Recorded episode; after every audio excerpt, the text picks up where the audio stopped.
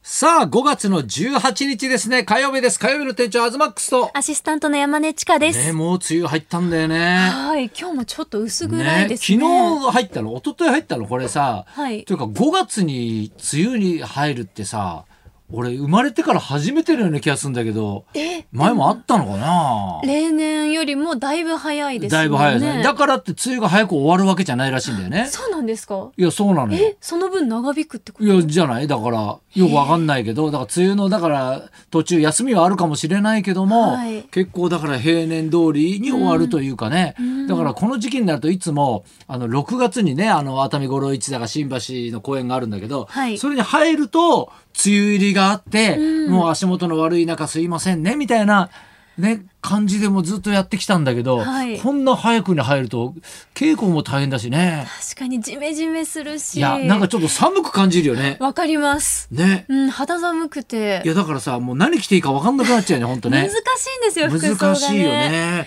つって二人とも T シャツ着て寒そうなね感じだけどなんかありましたそうですね。はいあの私はあの NHK の合点でお世話になってある。合点出てるよねはい、立川志の輔師匠の、あの志の輔落ほうほ語うを見てきました。ほうほうほうで、あの始まり方がほうほうあの役払い神楽っうんていう演奏から。演奏から始まあの和太鼓とか、はいはいあと三味線を使った演奏からうん始まって、もううんすごい新鮮で、あの面白かったんですけど、まあ、落語も新作落語、で志の輔さんの「花子」っていう、うんやつを見て、うんあの、あらかじめって言葉があるじゃないですか、あら日かじめ本語でうん。あるねで、それうんを気遣いのつもりで言ってるのがそうじゃなかったり、誰に使うかとか、どのタイミングで使うかとかで、うんだいぶニュアンスって変わるじゃないですか。そうあらかじめってまああらかじめやっときましたよとはいかそういう意味でぐらいしか使ったことはないよねそのあらかじめって、うんあらかじめこれしときましたうんうんが、い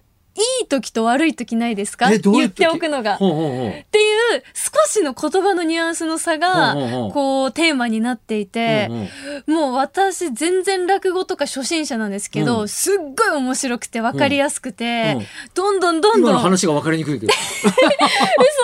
わあないかああらかじめがだからどう違うのか微妙に違うんですよ。どどういうふうに違うふうにしてたの？違うんです今ので分かんないですかえ？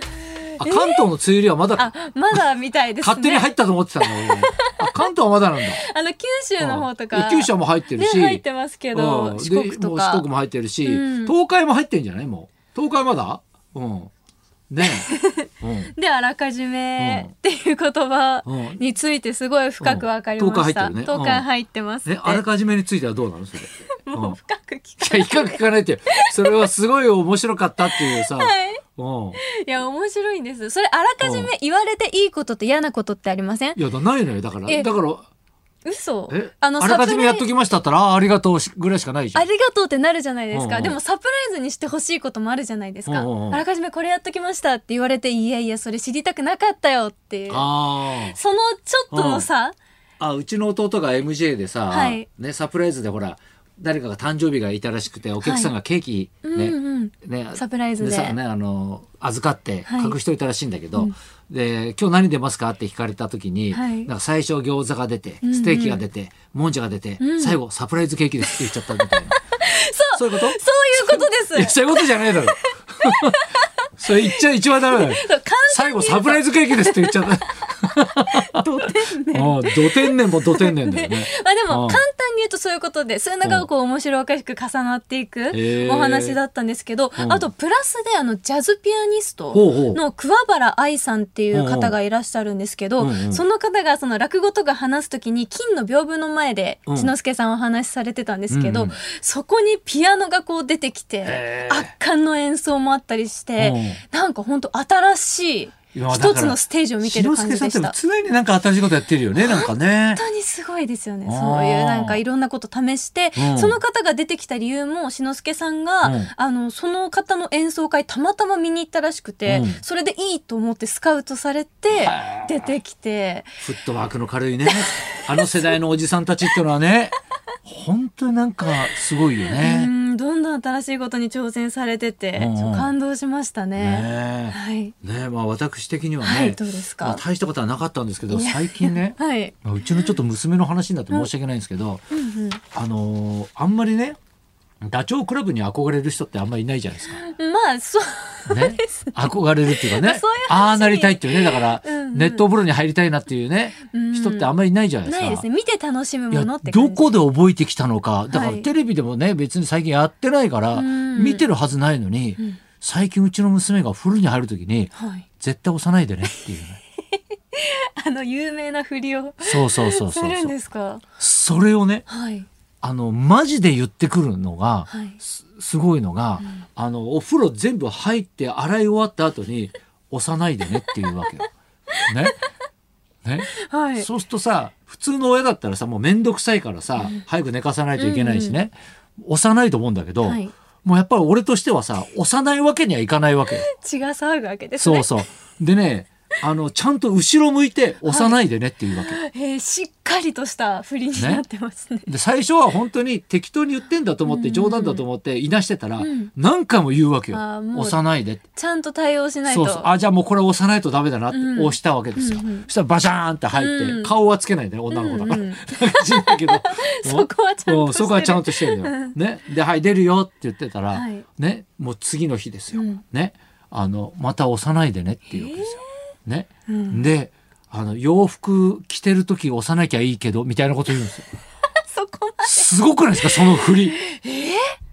いやダメだよと。でうんね洋服のまんまねはいね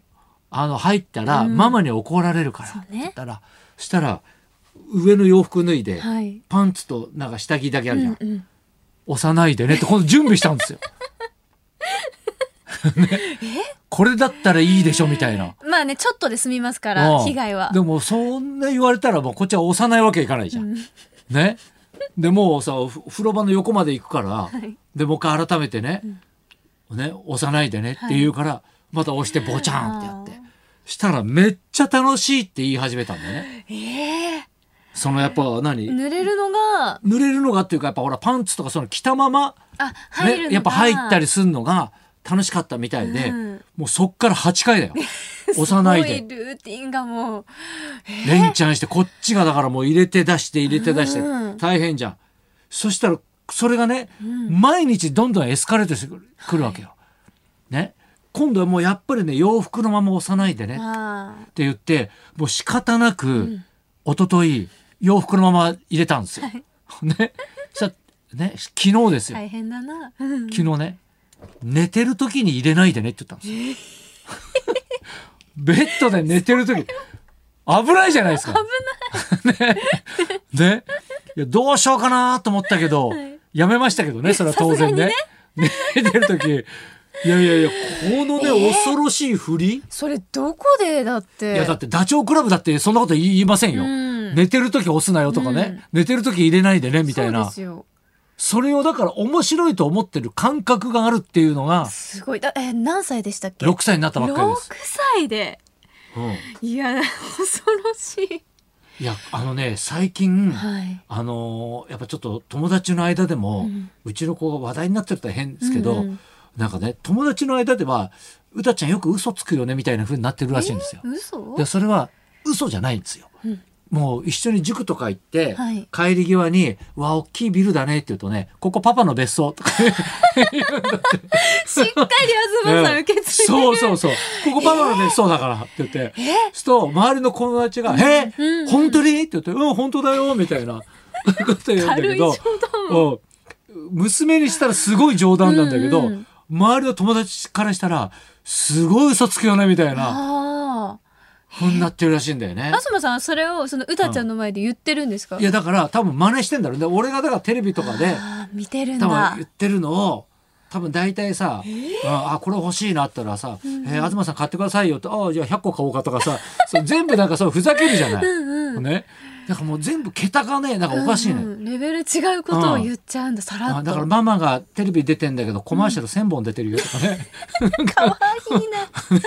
うん、それがだから学校でざわついてるらしいんだよいねなやんかそれね。はすごいだってうんちょっとそんな人いないですよその6ねえ歳でいやだからそれをだからヤスはちょっと悩んでるらしいんだけどね、本気にしちゃってまあね周りは本気にしちゃうから、うんうんね、これ今だからこれがちょっと今家庭内問題に発展してますけどいつかなんか起きないといいですけどねねそういうので喧嘩になっちゃったりとか、そうそうそうだからそういうのが起きたら俺はねラッキーと思うんだ けど家族としてはね親としてはねやすさんとしてはそうそうそう厄そう介なことに厄介だなみたいなねいやじゃであもちねょっと末恐ろしいですおねうそろそろ参りましょうかはい、今日はですね、うんテンション高めですバンド金山商店が生登場です東隆弘と山根千佳のラジオビバリーヒルズ